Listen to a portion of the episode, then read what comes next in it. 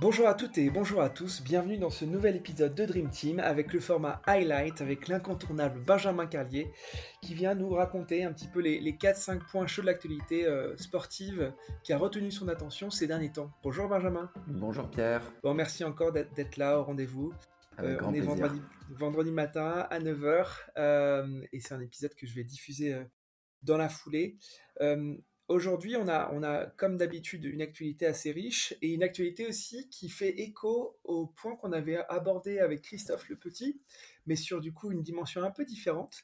Et, grosso modo, le, sujet, c'était un peu le sport français dans la tourmente, qu'on avait un peu abordé avec euh, Christophe, mais avec des sujets euh, très extra-sportifs. Et là, euh, tu as voulu aussi aborder, on va dire, cette thématique, notamment avec la récente actualité du CNOSF, qui fait aussi suite à la conférence de presse euh, de Brigitte Henriquez qui sans doute euh, restera dans l'histoire. Est-ce que tu peux nous en dire un peu plus? Oui, alors j'ai pas fait mes, mes, mes devoirs, j'ai pas écouté ce qu'a raconté Christophe sur le sujet, alors que d'habitude je le fais tout le temps, donc j'espère que, que, que, je vais pas dire soit l'inverse, soit. Euh, non, non, t'inquiète pas.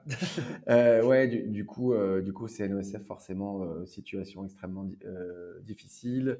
Euh, une euh, présidente du CNOSF qui, euh, qui a demandé l'éviction de son secrétaire général il y a quelques semaines, qui l'a obtenu. ensuite, elle a visiblement porté plainte pour, des, contre lui pour, des agressions psychologiques, on va dire. ensuite, elle est aussi euh, cité dans certains articles euh, sur la Fédé de foot sans qu'il y ait pour l'instant euh, des choses. On, c'est pas bien la teneur hein, de, tous ces articles, mais du coup, ça a fait beaucoup effectivement pour elle. Elle a décidé de se, mettre en retrait aujourd'hui et de laisser des vice-présidents plus la nouvelle secrétaire générale Astrid Guyard le, le, pilotage euh, actuel euh, du Comité national olympique et sportif français. Ça fait suite aussi euh, aux problèmes qu'il y a, on les avait évoqués ensemble, qu'il y a eu chez France 2023. Ça fait suite aux problématiques de la Fédération française de rugby avec le procès Altra de la Porte, si on l'appelle comme ça, qui, a eu lieu avec des réquisitions extrêmement dures. Ça fait suite aux problématiques de la Fédération française de football avec ce fameux article de SoFoot qui est sorti et depuis euh, plein de plein de continuité. Ça fait suite aux problématiques du Paris Saint-Germain avec l'armée de trolls qui a priori euh, attaqué, euh, attaqué les gens. Donc on, est effectivement dans une situation où on voit qu'au niveau institutionnel, c'est difficile, c'est compliqué, mais je, veux dire quelque chose qui va prendre un petit peu le contre-pied de tout ça. Peut-être que c'est pas une si mauvaise nouvelle. je m'explique tout simplement sur le Tour de France, si on prend l'exemple du cyclisme, euh, en fait, quand on prend des gens pour dopage, on se dit que ça veut dire que la lutte contre le dopage est assez efficace. Et en fait, quand on prend personne pour le dopage, ça ne veut pas dire qu'il n'y a plus de dopage, ça veut dire qu'on ne sait pas les attraper. Et, au final, c'est quand il y a régulièrement des scandales de dopage qu'on se dit que la lutte contre le dopage est la plus efficace. Et mmh. là, pour régler les problèmes institutionnels, bah, peut-être qu'il faut en, passer par un certain nombre de crises. Peut-être qu'il faut que les paroles se libèrent. Peut-être qu'il faut que, euh, même sans, connaître euh, du tout hein, le, sujet de fond entre la présidente du CNO et le secrétaire général, mais peut-être que quand euh, un ensemble de dirigeants d'une fédération ou d'un comité olympique ne s'entendent plus, bah, peut-être qu'il faut qu'ils se séparent parce que mmh sinon c'est l'attentisme, parce que sinon il ne se passe rien. Donc en fait, peut-être que tout ce qu'on vit maintenant, alors certes, c'est à deux, ans des Jeux, certes, c'est compliqué, mais peut-être que c'est ça aussi qui va faire évoluer positivement la gouvernance euh, du sport en France, peut-être que c'est ça qui va faire évoluer euh, les mentalités sur euh, tous les problèmes de, d'agression sexuelle, de sexisme et, autres. Peut-être que c'est ça qui va faire évoluer les choses vers plus de transparence et peut-être qu'il faut passer par une phase euh, compliqué, euh, un peu de scandale, un peu de, problématiques, mais en fait peut-être que c'est nécessaire, c'est un mal nécessaire pour, euh, pour arriver à des choses beaucoup plus saines qu'on appelle tous de nouveau dans les années qui viennent. Mmh alors, je, t'encourage à regarder cette, cette, conférence de presse. J'ai rarement vu un dirigeant, du coup, dans cet état de fragilité et, et en plus, le, le, ne pas du tout hésiter à, le dire, à verbalement dire que je, suis dans un état de fragilité qui m'oblige à, me retirer un petit peu euh, des affaires. Euh, derrière tout ça, il y a du coup la, montée en puissance, en tout cas la, nomination d'Astrid Guyard, qui avait qui, est pressentie depuis quelques années comme étant une future grande dirigeante du sport français. Est-ce que tu avais un, mot particulier à, dire à ce, sujet d'Astrid Guyard bah, Astrid Guyard, c'est quelqu'un de, de, passionnant quand on la, quand on la rencontre. J'ai eu cette chance à plusieurs reprises. donc, escrimeuse de, très, très, de très très haut niveau, médaillée bien sûr olympique, astrophysicienne avec un double projet modèle et elle trouvait en plus de tout ça euh, le temps de d'écrire des, euh, des, livres à destination des enfants pour, euh, pour, pour inciter à la pratique sportive. Donc un parcours, on va dire, complet.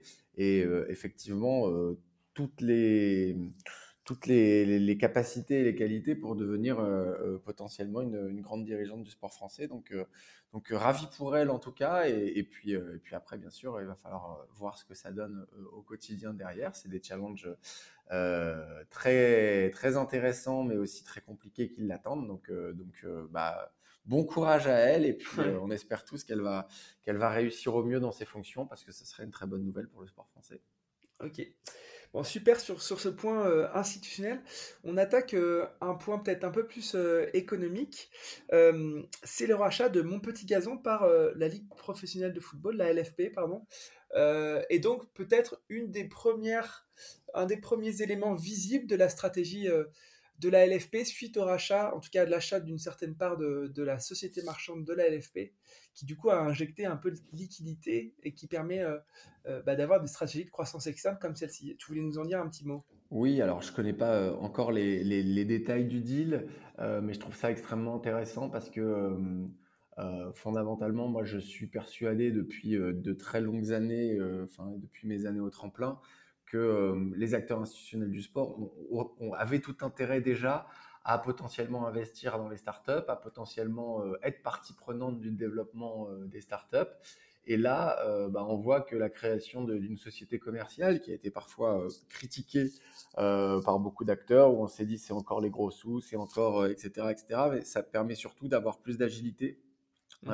et, et l'agilité dont se sert aujourd'hui la Ligue pour effectivement euh, euh, racheter mon petit gazon. Aujourd'hui, mon petit gazon, c'est 3 millions d'utilisateurs.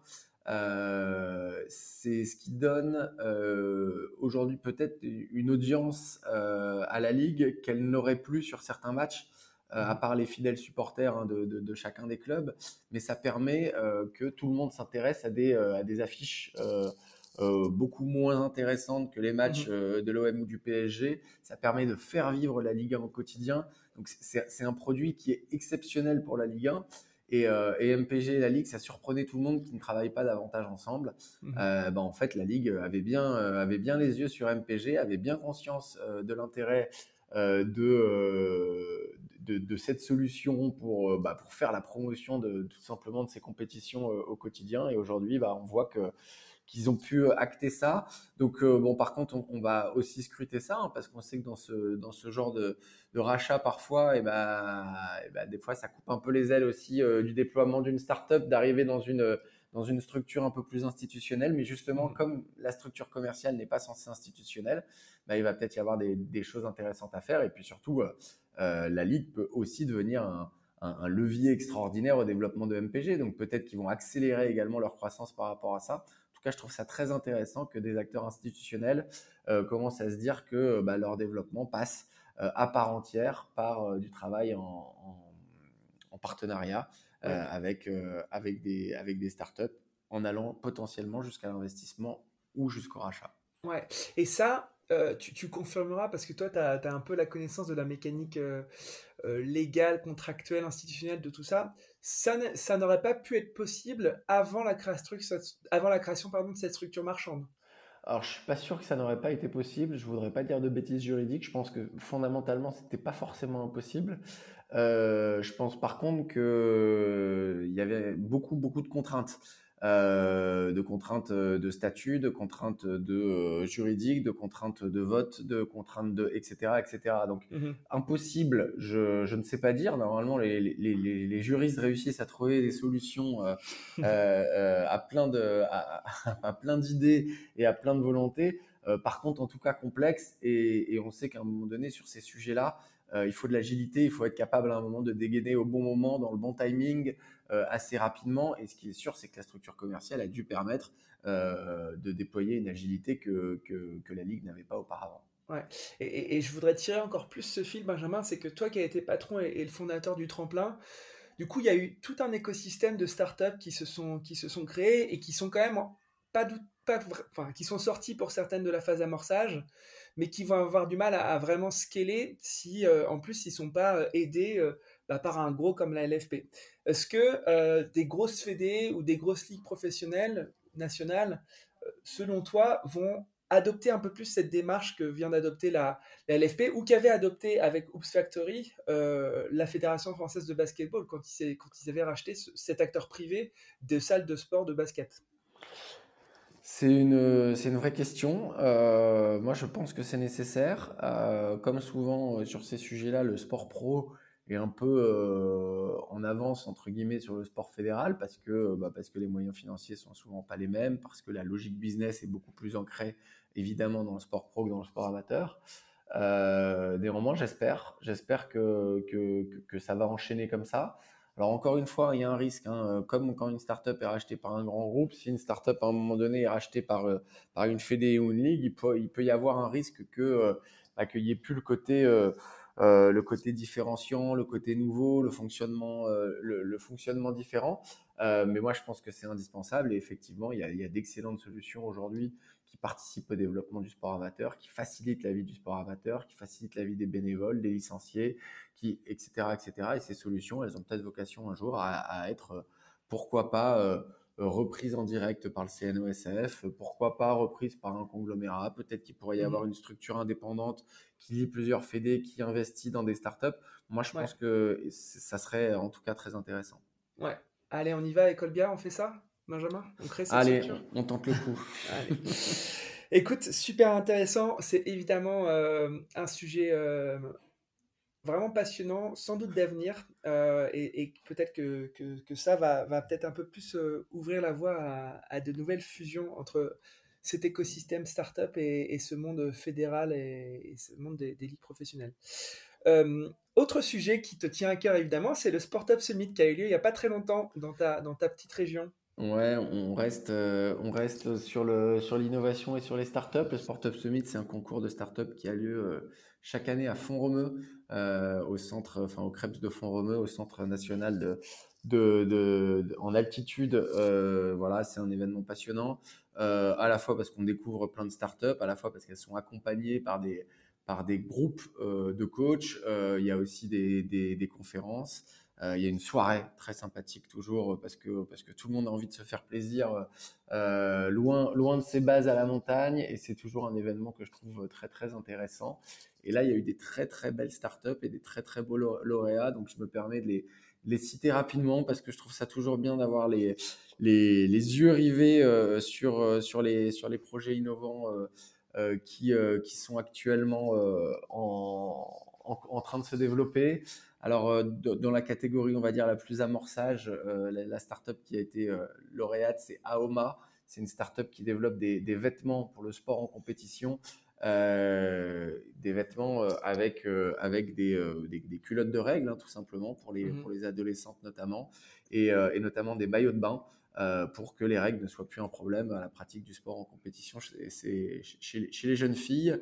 Mmh voilà, sujet très, très intéressant et, très important parce qu'on sait qu'il y a énormément de, euh, d'adolescentes qui arrêtent le sport pour plein de raisons et il y a des études qui montrent que notamment une des raisons euh, c'est, ce sont les règles et du coup bah, forcément travailler sur ce sujet c'est, c'est, très intéressant et ça peut permettre de développer la pratique sportive. Euh, projet également passionnant dans la catégorie d'au-dessus, euh, Touch to See.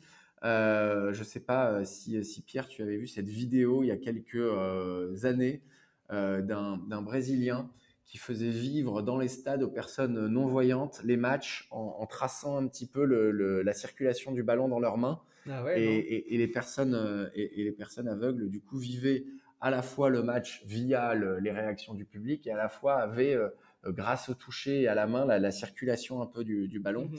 et ben il y a, y a un, un jeune homme, puisqu'il a, il a 20 ans, qui a vu cette vidéo il y a 2-3 ans, donc vraiment, vraiment encore jeune, mais il s'est lancé et il a créé une, une, bah, une tablette qui en fait permet de généraliser ce sujet-là et il récupère les données du match en, en temps réel et grâce à un système de picto dans la tablette, les personnes malvoyantes mettent leurs mains dessus et peuvent vivre le match par le toucher euh, avec des systèmes également de vibration, etc. Et c'est extrêmement intéressant puisque ça permettrait à toutes les personnes euh, malvoyantes de vivre soit chez elles, soit dans le stade, euh, une expérience notamment du foot et du rugby complètement différente.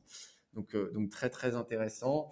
Dans la catégorie vraiment décollage, enfin voilà, des, des, des, startups un peu plus matures, c'est Region Life qui a gagné. Alors ça, je suis moins moins euh, à l'aise pour en parler parce que c'est un dispositif médical très complexe, mais en gros, c'est un casque qui permet de se remettre beaucoup plus facilement des commotions cérébrales grâce à un système d'infrarouge, mais je suis incapable d'en dire beaucoup plus. Mhm. Et puis, euh, le, projet coup de cœur pour finir, c'est une startup qui s'appelle Sporty Papers et qui veut euh, mixer les, jeux vidéo et la pratique sportive. Et du coup, c'est une appli sur le téléphone qui, grâce à la petite caméra, repère vos mouvements et du coup euh, bah, euh, crée automatiquement votre avatar pour vous projeter dans un univers de jeux vidéo et vous inciter à bouger.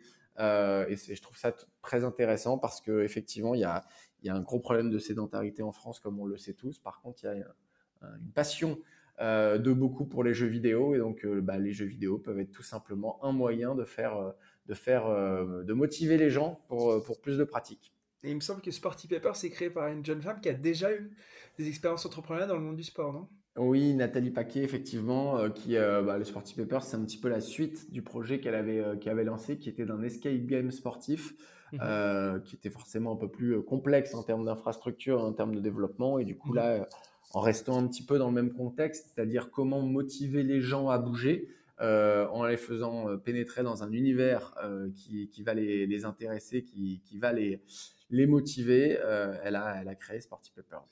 Bon, il faut que j'ai des femmes dans ce podcast, donc il faut que tu m'aides à avoir Nathalie Paquet pour eh euh, ben, un épisode de Ligue des futurs champions. Avec grand plaisir, j'échange avec elle en début de semaine prochaine, donc je lui en parlerai sans faute. Eh bah super. On va passer à un autre sujet qui est un sujet qui, dessine aussi peut-être euh, l'avenir de l'organisation euh, de grandes compétitions sportives, avec notamment ce qui vient de se passer en Suède. qui s'est retiré de l'organisation d'un événement dont tu vas nous parler, faute de financement, faute de partenaires qui auraient pu aider au financement de cet événement. Oui, effectivement. Alors c'est une c'est, une coupe du monde de une manche de coupe du monde de ski de ski extrême hein, si si je dis pas de bêtises et qui devait avoir lieu, je crois, euh, dans les dans les semaines qui viennent. Et la Suède a dit qu'elle ne pourrait pas l'organiser faute de, partenaires, effectivement, de partenaires financiers, en, expliquant euh, bah, que ces partenaires financiers ne venaient pas, notamment par rapport à la situation euh, de, crise économique, d'incertitude aussi, qui fait que les entreprises ont, ont moins tendance euh, à pouvoir se projeter dans, des partenariats. Euh, c'est intéressant parce que en termes de, cahier des charges, ça veut dire qu'il y a un certain nombre d'organisateurs d'événements qui vont devoir revoir un petit peu leur copie euh, peut-être être moins gourmand, peut-être mieux travailler les choses, et ça veut dire qu'il va falloir peut-être faire les choses de manière un peu plus raisonnée de temps en temps, être moins ambitieux, euh, parce que sinon on va voir ce, genre de retrait euh, potentiellement se, multiplier. Mmh. Et le, corollaire un peu drôle dans tout ça, c'est que donc la Suède organise un événement autour du monde de la neige, on va dire, et, du ski. et à l'inverse, on a l'Arabie Saoudite qui va accueillir les Jeux asiatiques d'hiver euh, dans le désert. Alors voilà, c'est complètement surréaliste. Hein. Euh, c'est une nouvelle qui, qui, a fait pas mal, euh, pas mal réagir. Alors bon, beaucoup ont réagi en croyant que c'était les Jeux Olympiques d'hiver. On n'en est pas encore là et je pense pas que le CIO, avec son agenda un petit peu responsable qu'il qui essaye de mettre en place, aurait, aurait accepté ça. Mais, mais voilà, là on est dans le dans les projets complètement délirants, complètement anachroniques, complètement en dehors de tout. Euh, ce qui est fou, euh, au-delà du projet, parce que, que l'Arabie Saoudite ait un projet comme celui-là, c'est pas si étonnant que ça hein, quand on voit euh, tout ce qui peut se passer. Ce qui est fou, c'est que bah, il y a quand même des votants à un moment donné et que, bah, que tous ces votants-là, quand on est l'Arabie Saoudite et qu'on a les moyens de mener la campagne qu'ils ont dû mener hein, sans connaître l'avis de, de, la Confédération asiatique, ben, on obtient ce qu'on veut à la fin et donc, et donc on peut encore pas tout acheter dans le sport, mais, mais on peut encore acheter des, des, l'organisation d'événements, même quand elles se font complètement en dépit du, bon sens. Donc, donc voilà, c'est une nouvelle catastrophique à plein de points de vue, mais comme je, suis un éternel optimiste et comme j'ai vu, je vois dans, certaines crises institutionnelles du sport français une bonne nouvelle en me disant qu'il va en sortir quelque chose de meilleur, je me dis que euh, cette histoire d'Arabie Saoudite, on a peut-être atteint le paroxysme de l'absurde euh, et que bah, ça va peut-être aussi servir euh, de, déclencheur pour que bah, pour que justement il y ait beaucoup de choses qui soient beaucoup plus vertueuses dans, l'attribution des événements, dans la construction de ces grands événements. Voilà, aujourd'hui, quand on travaille sur les sujets des grands événements sportifs dans une ville, dans un pays, on doit travailler cette notion d'acceptabilité par la population. Euh, là, on rentre dans l'absurde et du coup, ça va sûrement obliger beaucoup d'autres organisateurs à, par contre, eux, beaucoup plus encore s'intéresser à l'acceptabilité. Donc, je veux y voir, je, veux y voir un mal pour un bien quand même, en espérant bien sûr que ces Jeux asiatiques d'hiver n'aient jamais lieu. Mais ça, par contre, j'ai peu d'espoir. Écoute, euh, ça sera le mot de la fin. Euh, je réitère le fait, enfin, je redis à, mes chers auditeurs et mes chères auditrices, pardon, que tu cherches et que tu es en plein recrutement pour le bien conseil et notamment d'un programmiste. Et je te laisse nous réexpliquer ce qu'est un programmiste. Alors voilà, on cherche quelqu'un qui, peut nous aider auprès notamment des collectivités à écrire ce qu'on appelle des schémas directeurs des équipements sportifs. Euh, c'est-à-dire à un moment donné à, à dire quels équipements sportifs il faut sur ce territoire et pourquoi, en fonction du bassin de population, en fonction des clubs qui existent, en fonction de plein de choses, quel type, quelle jauge, euh, quelle, euh, quelle, qualité de l'infrastructure, etc., etc. Donc à penser un petit peu ce que peut être le programme d'équipement sportif dans, un certain nombre de, collectivités. C'est le sujet des équipements est un enjeu euh, majeur. on le voit d'ailleurs en ce moment puisque hier, euh, le, ministère des Sports a travaillé sur le plan énergétique euh, lié au sport, hein, de, sobriété énergétique, avec euh, notamment pas mal de choses qui concernent le chauffage, qui concernent la, luminosité et, les lumières, que ce soit pour le sport pro ou le sport amateur. Donc maintenant aussi, dans les schémas d'équipement sportif qui vont être qui vont être travaillés. il va falloir être attentif à tous ces sujets-là. Donc, c'est des choses passionnantes euh, sur lesquels il, va falloir travailler avec, euh, avec les collectivités à, tous les échelons. Ok. Et eh ben, euh, le message est passé. J'espère qu'au prochain épisode, tu auras trouvé cette ou ce programmiste. Merci beaucoup, Pierre. Je te souhaite une excellente journée et je te remercie encore, Benjamin. Merci, à très bientôt. À bientôt. Merci d'avoir écouté Dream Team. J'espère que cette causerie vous a plu. Si vous souhaitez soutenir ce podcast, partagez-le à vos amis, mettez plein d'étoiles sur Apple Podcast ou sur Spotify. Mais surtout, parlez-en autour de vous, à vos amis passionnés de sport. Je vous assure que ça boostera le podcast. Vous pouvez aussi me suivre sur LinkedIn, sur Instagram ou sur Twitter en cherchant Dream Team Podcast. N'hésitez surtout pas à m'envoyer vos commentaires, à partager les épisodes en me taguant et bien sûr à me suggérer des invités. Pour amener le podcast le plus loin possible, j'ai besoin de vous. Encore merci pour votre écoute. On se donne rendez-vous à la prochaine causerie.